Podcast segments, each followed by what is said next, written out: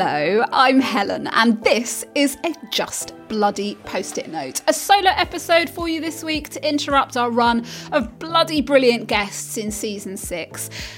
Intro If you're new, this is a show for anyone who's out there promoting their work online. Most often, I attract creatives and businesses of one or a few, but everyone is welcome. My job is to teach marketing and sales confidence to anyone who wants to join my courses. And on this show, I, we, when there's a guest, discuss the many different effective ways you can get your product more known about and find your tribe so that you can do the fulfilling work you love. So, why have you got just me this time? There's a couple of reasons, isn't there always? Time, holidays, or more specifically, the school holidays got in the way of me deciding which episode to share with you this week.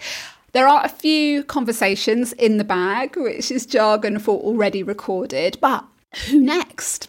what complements the flow of chats we've already had this season. I wasn't quite sure, and I've been taking the podcast a little more slowly recently, and I'm certain it's resulted in a better, more considered show. The feedback's been exactly what I'd hope for. Thank you if you shared Just Bloody Post It or been in touch to say you're enjoying it. It really does mean a great deal when someone takes a, a minute out of their day to write to me. I've never written to a podcast host to say thank you for doing a great job. Perhaps I definitely should.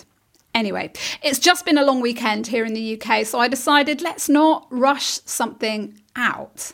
There are a few things I would like to chat to you about, so let's just do that instead.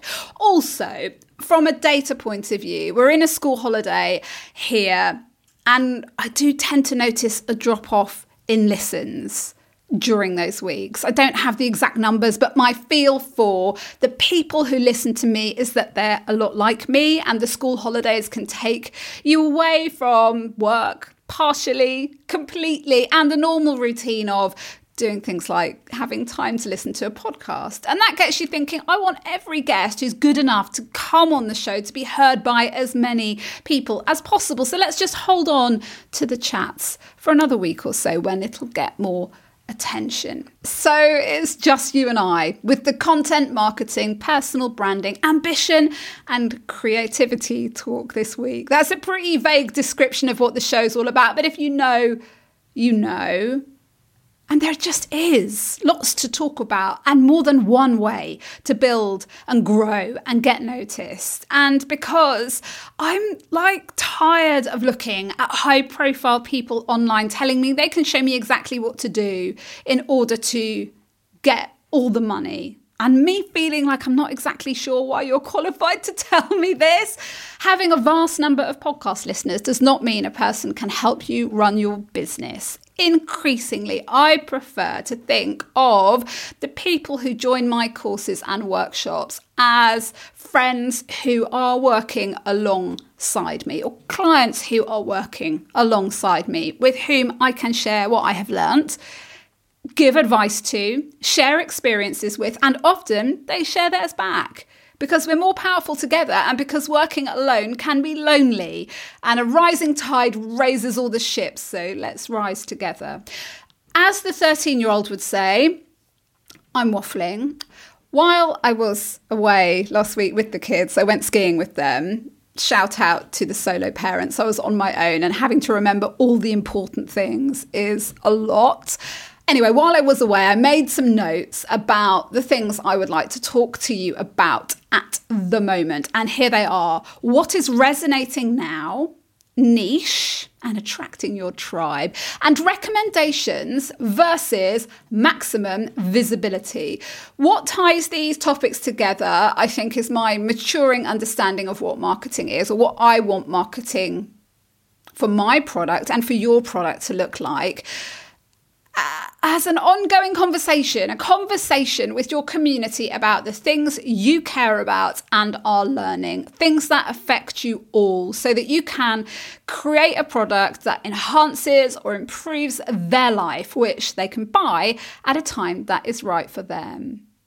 And is known about enough that enough people know about it and enough people buy it. That's the kind of marketing I want to do and show you how to do too. That makes sense? Sure, it does. Here goes. Right. Topic number one What is resonating now? Here's something I've learned about podcasting, or my podcast at least, which is made for you. Not what drives higher listening numbers is not the guest, although some guests are more known than others and bring with them bigger audiences.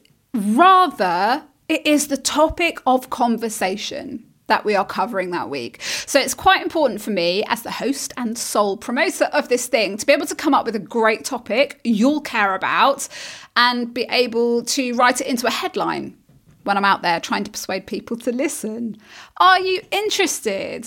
In the topics that are resonating most now? I hope so, because I'm about to share them. Across all the series of Just Bloody Post It so far, you could probably predict that it is anything to do with online audience growth. And anyone who is talking about how to do that that will get people listening in the biggest numbers. Sarah Rossi from the food blog Taming Twins telling us about her huge audience growth last year was one of the most listened to episodes ever you could take away from that that I or someone should make a spectacularly successful podcast about how to grow your online audience. Would you listen to that? Maybe you would. It's not what I want to talk about all the time, though, because the pursuit of audience size is merely an element of your content marketing strategy. It means nothing without a sense of brand a great product, a decent connection with the right people, a purpose. Human beings are happier when they are purposeful. You could chase numbers and chase numbers and chase numbers and end up on the top of a huge mountain size audience wondering what you're doing there.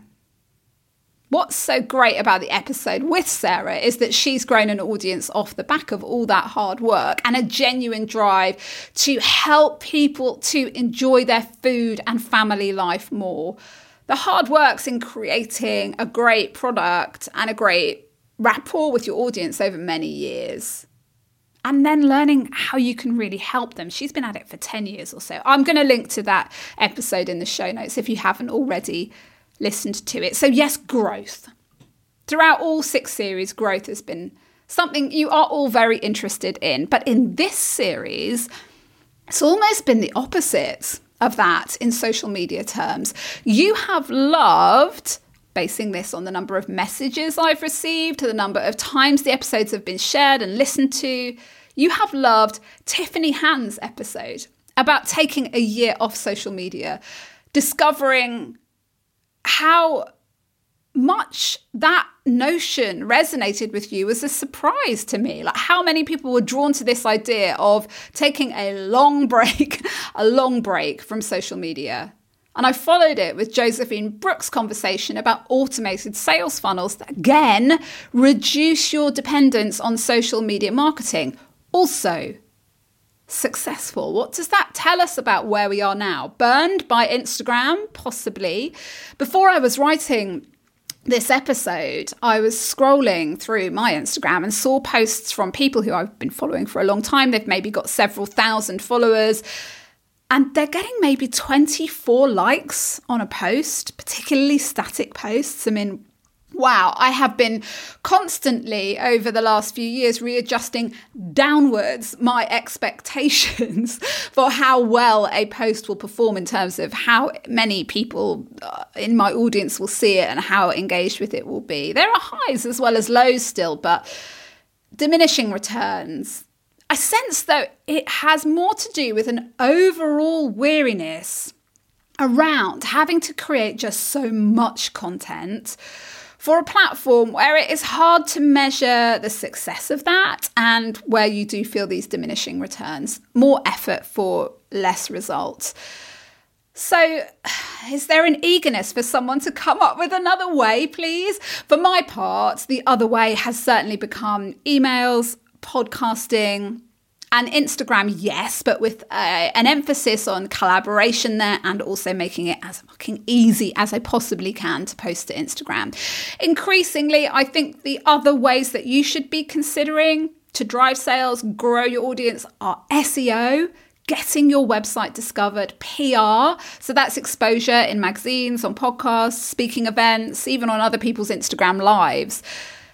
And if you struggle with content marketing, I think you should find someone who you can pay to help you with it. I know that can be easier said than done, but if you're not good at something, or you, worse still, you hate and resent doing it, get it off your plate. I was reading that the actor and writer Michaela Coel is to be the co chair of Fashion's Met Gala this year. It's a hugely glamorous event in New York. Michaela doesn't do any social media at all. She is not on it, she is off it, and she gets huge high profile opportunities based on her talent alone. There is no one way to get the profile that you want.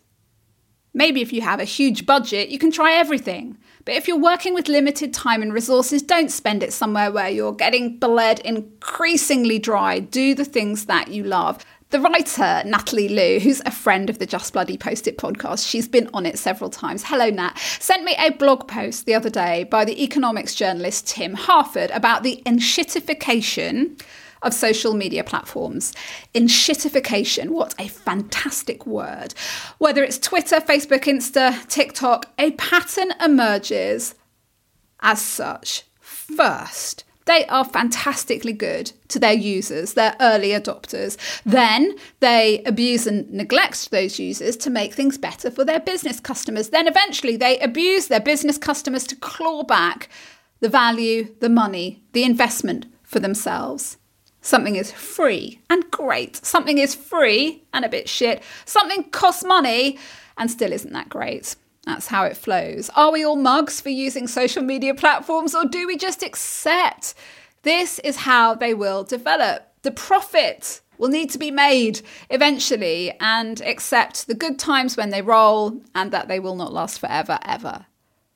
And do we have to be wary of the enshittification of our own businesses too? Have we been persuaded to follow the same model? Give for free, give for free, seem awesome then it's not all for free anymore and we're overselling and being undervaluable. Interesting, right? So, the mood in this little corner of the internet is can I please get off social media, please? Is it that we feel trapped by it? It moves me on to the next thing I want to talk to you about, which is niche. What is niche anyway?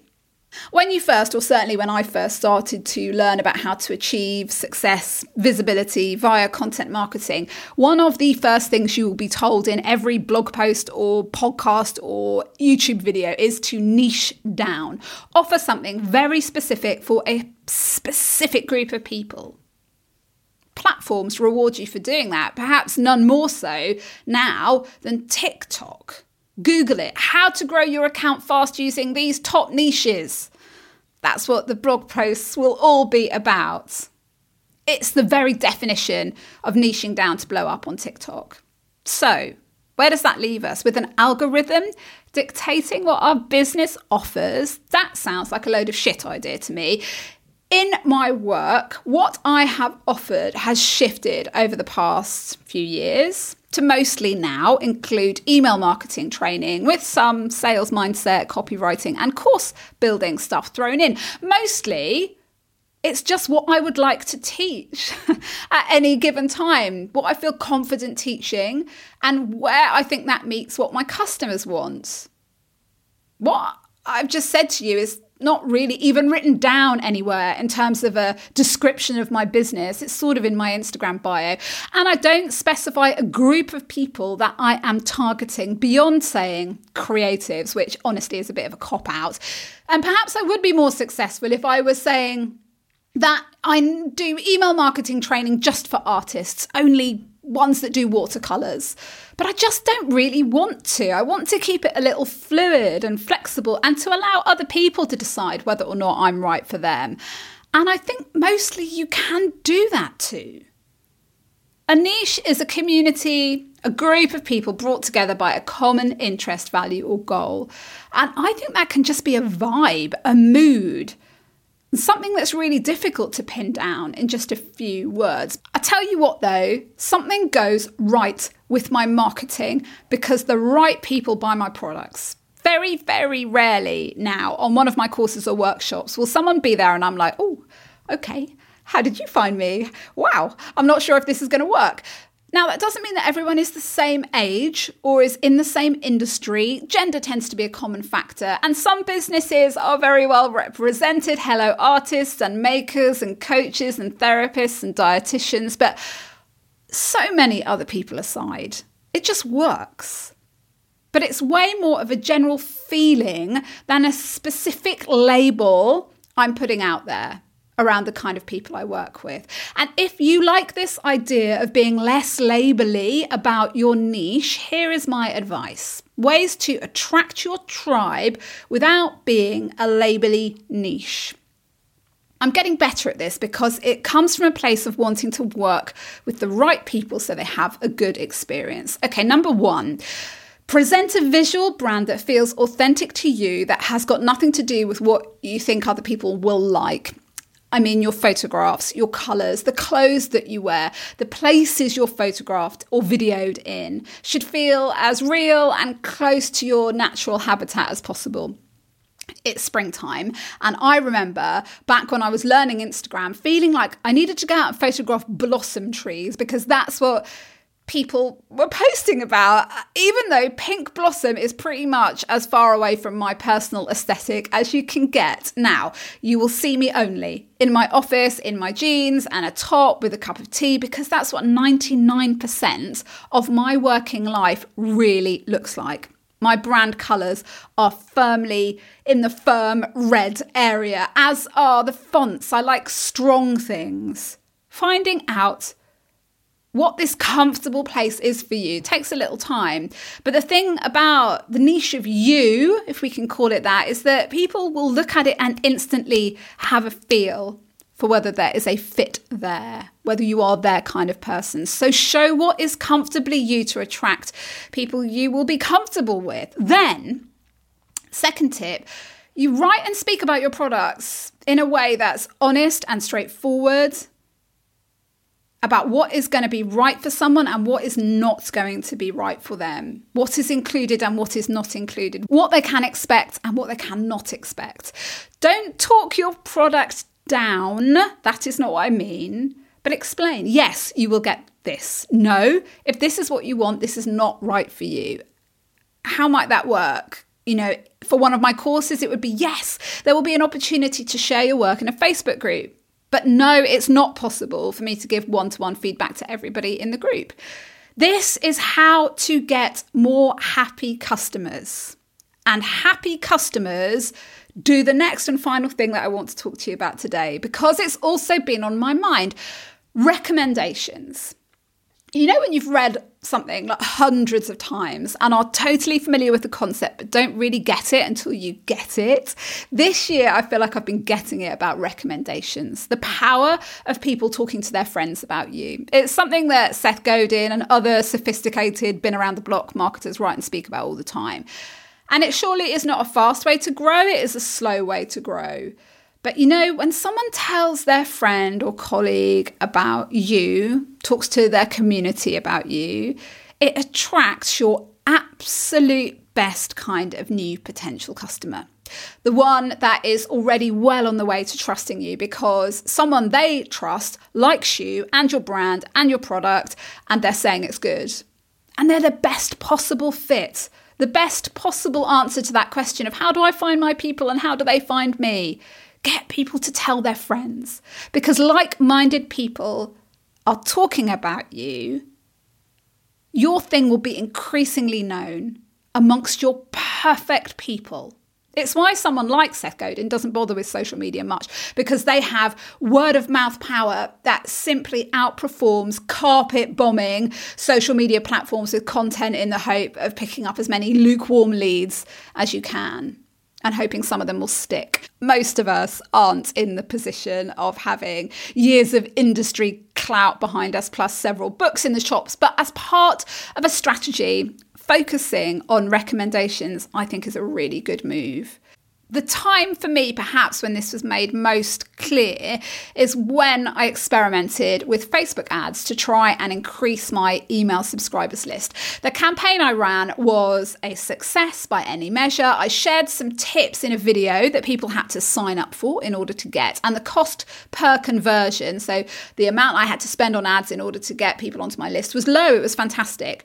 But the rate of unsubscribes was massive. You're just attracting people who want the free thing, and they're 10 times more likely to drop off your list again once they've got it. You'd need, in order to make this work, you'd need a sophisticated sales funnel to go along with that campaign that allows these strangers, and they are strangers if they find you via a Facebook ad, to get to know you fast I'm not trying to be super down on Facebook ads at all. Product businesses, go for it. And service businesses, perhaps I'd run a campaign that was simply around attracting Instagram followers if I was ever to do one again. But I'm not itching to, to be honest with you. The problem is that strangers won't be our new customers most often. Getting new people via recommendation will increase the depth of connection with your audience immediately. The number of right people in your audience grows with every single recommendation. So ask for them. During my podcast, I say, tell your friends, share this show, please. And I'll do it again now. Tell your friends, does someone need to hear all this? But if you're doing what you do right, you most often won't even need to ask. People will start recommending you anyway. And thank everyone who recommends you like really thank them because they're doing you a huge favor one of the Instagram posts I've been meaning to do, like one of the hundred Instagram posts I've been meaning to do recently, is to say thank you for anyone who's ever tagged a friend in my post or shared one or told somebody about me over coffee or sent them an email about one of my courses. It's such good practice. And still ask, ask, suggest people share your things with their friends. So, in conclusion, where are we now? If you're feeling frazzled by social media, you are not alone. It's a mood, and it may be to do with the enshittification of the platforms, and it may be to do with not really wanting to do niche in the way they want you to and be a bit more flowy. That it's possible to attract the right people without sticking a big fat label on them or yourself, rather by just being visibly yourself, as visibly yourself as you can be, and open about what you do and don't sell and can and can't help with. And that will bring you happier customers who are likely to recommend you to their friends, which will grow your audience and bring you the finest new customers you've ever had the end. That is what I think about marketing in April 2023. And it'll be different in a month or two and more nuanced and better, I hope. Let me know whether any of this resonated with you. DM me over on Instagram and we can have a chat. I'm going to share the enshittification post in my email, The Switch, on Friday. Click in the link in the show notes to get it. It is a really very good email and helpful to anyone who's promoting their work online. Thank you to Natalie Lue and Jo McCarthy. My conversations with you have influenced this post it note. I love you for listening. I've decided on the next guest for next week. You will love them. I think it is the most I've ever smiled during a podcast recording. Goodbye for now.